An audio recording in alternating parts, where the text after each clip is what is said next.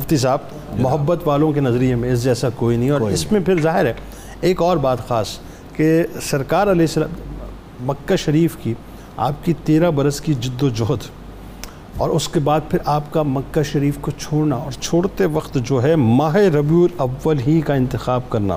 یعنی ہجرت کا آغاز ہجرت مدینہ کا آغاز وہ جو منظر نامہ ہے اور ربیع الاول شریف کی ابتدا ہو رہی ہے وہ کیا تھا جنید بھائی رحمت عالمین محبوب خدا صلی اللہ علیہ وآلہ وسلم سے متعلق جتنے بھی معاملات ہیں چاہے آپ کی ازواج کا انتخاب ہے اولاد اور نواسوں کا انتخاب ہے اصحاب کا انتخاب ہے آپ کے جنگوں کا جتنے بھی آپ کی زندگی کے معاملات ہیں وہ دراصل اللہ تعالیٰ کے خود منتخب کیے ہوئے ہیں ایک ڈیوائن پلان ہے پلان واہ ہے واہ ربیع الاول شریف میں ہی یہ معاملات انجام پانا کہ ہجرت ہو اور مدینہ شریف میں داخلہ ہو حضور کی ولادت ہو یہ بھی اللہ تعالیٰ کی حکمت تھی اللہ اکبر اس ماہ منور میں ساری کائنات کی روشنیاں سمیٹنا برکات سمیٹنا اور اہل ایمان کو مستنیر ہونے کا موقع دینا اللہ کچھ لوگوں کا ماننا کچھ کا تذبذب میں رہنا یہ اللہ تعالیٰ کی حکمتیں ہیں اللہ اللہ اللہ ہوا یوں کہ ہجرت سے قبل اہل مکہ جو مشرق تھے ابھی تک ہوں حضور علیہ صلاۃ وسلام کے قتل کا پروگرام بنا لیا جی بالکل ٹھیک ہے حضور نے اپنے بستر پر حضرت علی کو اللہ آرام کے لیے حکم دیا اللہ خود جناب صدیق اکبر کے گھر تشریف لے آئے اللہ وہاں سے ضروری سمانت صدیق اکبر نے لیا غار سور میں تین دن آرام فرمایا ہوں اور یہ چھبیس سفر کو سفر کا آغاز ہوتا ہے ٹھیک ہے تین دن وہاں آرام فرمایا پھر یکم ربیع الاول شریف کو غار سے مدینہ شریف کی جانب سفر شروع ہو گیا یعنی پہلی ربیع الاول کا آپ نے انتخاب کیا آئے آئے آئے کیا بات ہے راستے میں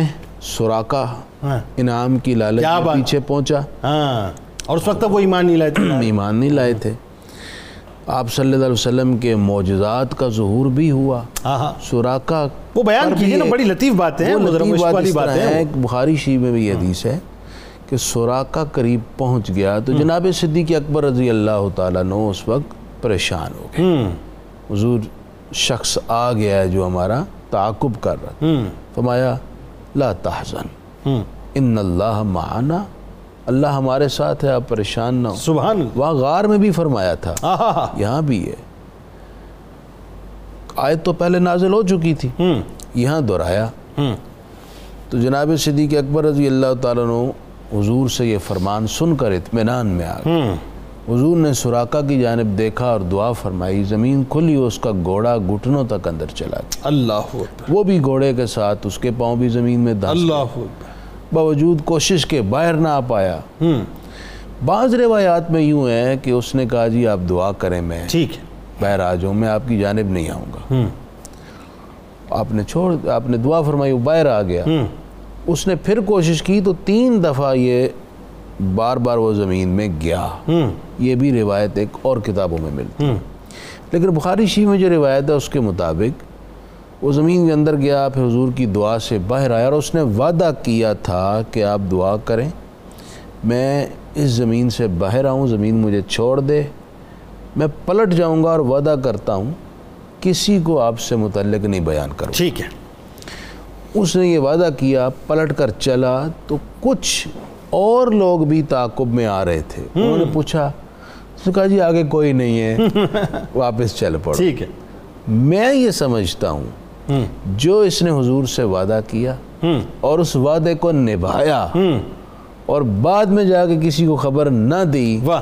یہ چیز اس کے ایمان کا سبب بنا اللہ اکبر پھر وہ سراقہ بن مالک رضی اللہ تعالیٰ سبحان عنہ اللہ، سبحان اور اللہ۔ حضور نے اور پھر وہ کنگنوں کی جو بشارت وہ تھی ہاں۔ وہ۔ کنگنوں کی بھی بشارت دی کہ ایک وقت آئے گا سوراقہ تمہیں کس طرح کے کنگن پہنائے جائیں گے ٹھیک